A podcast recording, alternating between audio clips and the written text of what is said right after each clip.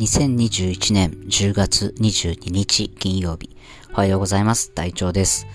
えー、今、10時20分ですね。えー、今、静岡基地に到着しまして、えー、今日はね、午前中はこのまま基地で少しお仕事をして、え午後はですね、うんと、来月の講演会の打ち合わせだったり、え新商品の試作のチェックだったり、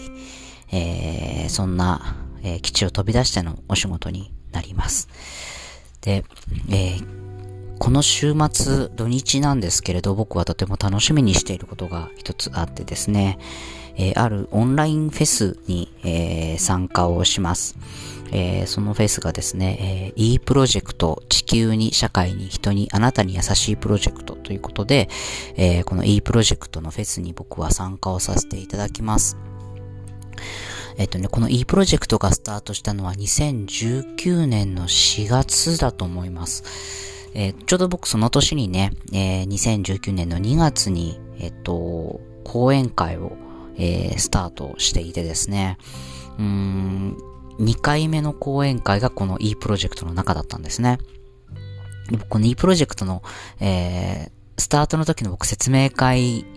のこと、えー、いいプロジェクトの今代表しているマナミンと初めて会った日のこと僕鮮明に覚えてるんですけど、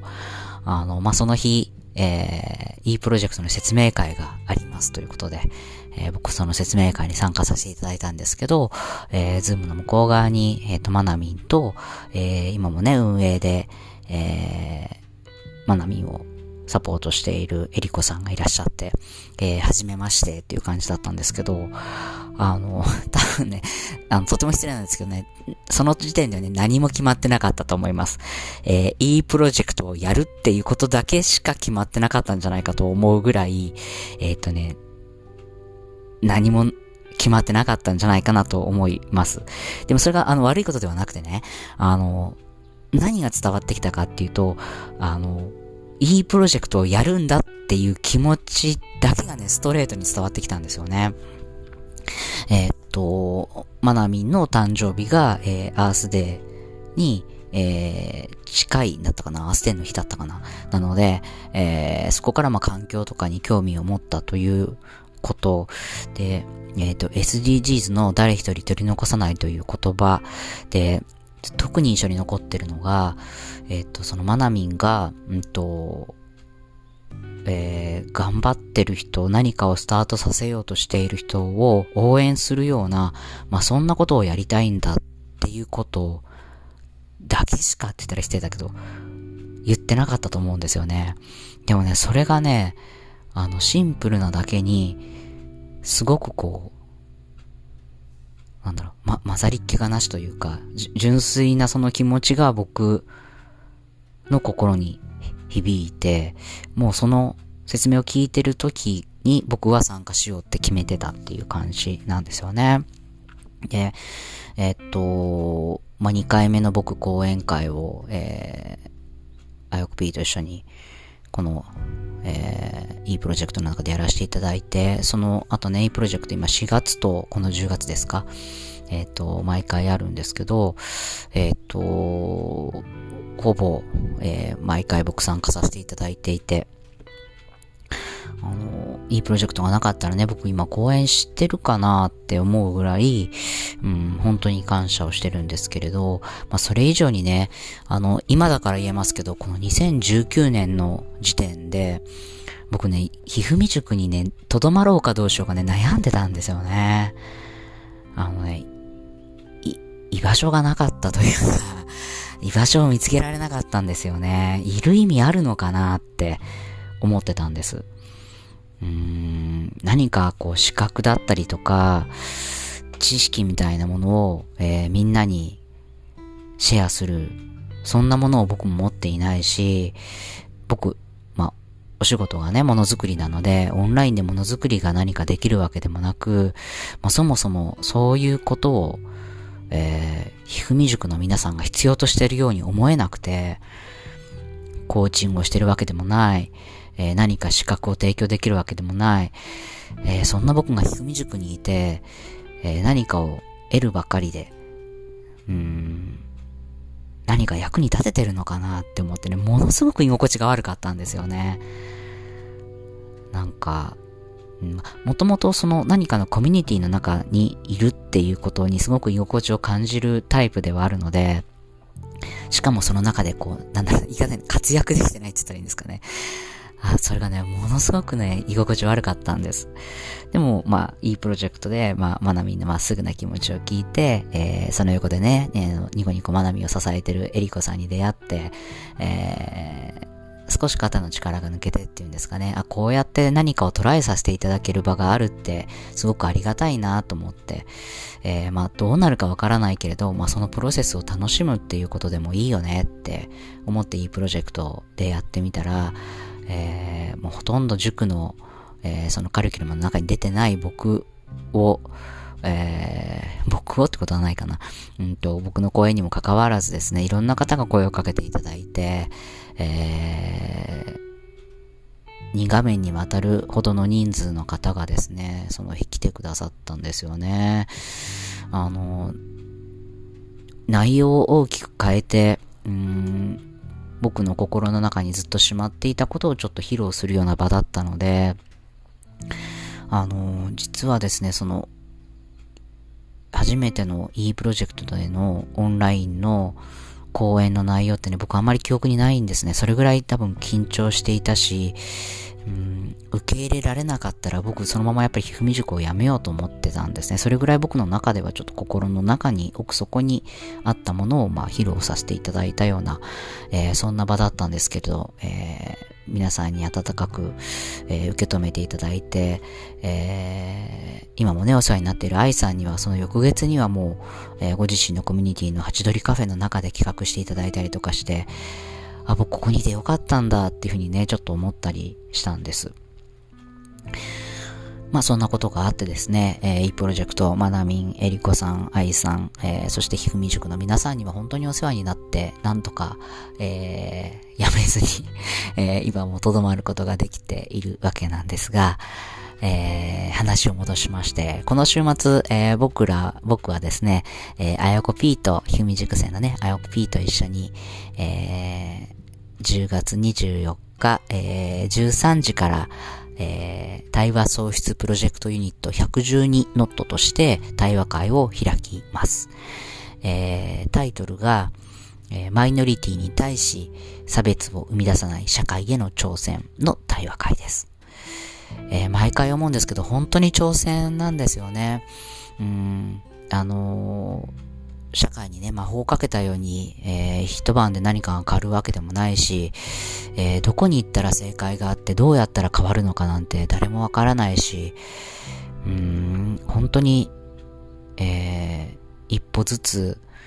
えー、できることをやりながら進んでいくしかないんだなって思うんですけど、えっ、と、この112ノットではですね、112ノットではですね、えっ、と、まあ、7月にユニットを結成したんですけど、毎月1回、えー、対話会を開いているんです。E プロジェクトではね、初、えー、参加になるんですけれど、えー、毎月1回、えー、1時間45分という時間を差別について考えるっていうね、えー、そんなユニットなんですが、うーん、どうですかね。みんな日常の中で差別について深く考えるっていうことありますかね。うん、男らしさとか女らしさとかね、え、ハラスメントだったりとか、日常の中であれって思うような、えー、誰かの言動や行動だったりとか、今ね、ちょっと選挙されてますけど、またその政治家の方の、えー、お話の中で、えー、自分の価値観と違うなと思うこと、えもっとこうしてほしいなと思うこと、えその発言差別的なんじゃないのって思うようなこと、まあ、いろんな疑問があるかと思うんですけれど、うん、特にその差別ということについて、えー、掘り下げる1時間45分なんです。で、えっと、こう、うんと、これじゃない、対話会の構成としては、えー、最初のまあ30分35分ぐらいは、えっと、僕が、まあ、僕自身に起きたことで、えー、感じたことを、えー、基調講演としてお話しさせていただいています。で、それはそれとして一回皆さんの中で、えー、考えていただきつつですね、また全然違う角度のから、えー、モチーフを毎回あやこ P がテーブルの上に投げます。で、それについて、え、みんなが、えー、僕の経験をえー、ちょっと頭の片隅に入れていただきながら、そのモチーフをみんなでいろんな角度から見たり考えたり対話していく、まあ、そんな構成になってるんですね。えー、なぜ差別は起こるのか、どうしたら差別はなくなるのか、まあ、それ以前に差別って本当にあるのか、僕が例えば差別と感じたことは、これ本当に差別なんだろうか、えー、そんなことをですね、本当に、えー、正解を求めるのではなくて、えー、感じたことを言葉にしていく、対話にしていく、そこから、えー、生み出される、え予想もしなかった、え気づき、うん、自分の中で、まあ言い方悪いですけど、見て見ぬふりっていうんですかね、え気づいてたんだけど、あえて蓋をしていた、えその出来事みたいなことを掘り下げていく、そんな1時間45分です。え、僕は、まあ、いろんなとこで今ね、対話会、対話について注目されている中で対話会いろんな方が開かれていますけど、この112ノットの対話会の特徴は、その、掘り下げるっていうことだと思うんですね。いかに確信に近づくか、えっ、と、確信っていうのは、えー、僕たちに見えている一つの真実ということではなくて、えー、人間が抱えている、え、心の中の奥底にある何かみたいな、ちょっとまあ、ふわっとしたことでしか言えないんですけど、うーん、何かこう、一つのテーマ、例えば差別だったら差別について掘り下げていく中で、えー、気づくこと、えー、たくさんあるんですけれど、その、えー、ふわっとこの辺りでやめときましょうかっていうことではなくて、え、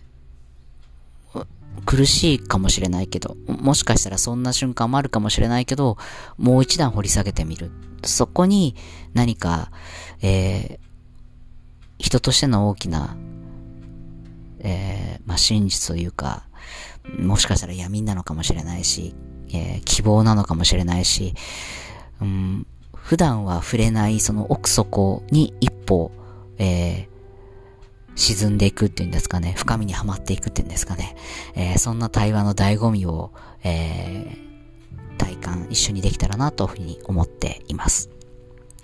えー、E プロジェクトはですね、明日10月23日の朝、えー、7時半から、えー、ひふみ村の、えー、秋田村長の、えー、新しいこれ、ワークなんですかね、えー、アースマップでキックオフをして、えー、たくさんの、えー、方が、え、講演や、えー、ワークや、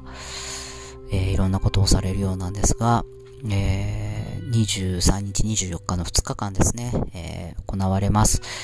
えー、ぜひ、えー、いろんな形で参加をしていただけたらなと思うんですが、僕らの、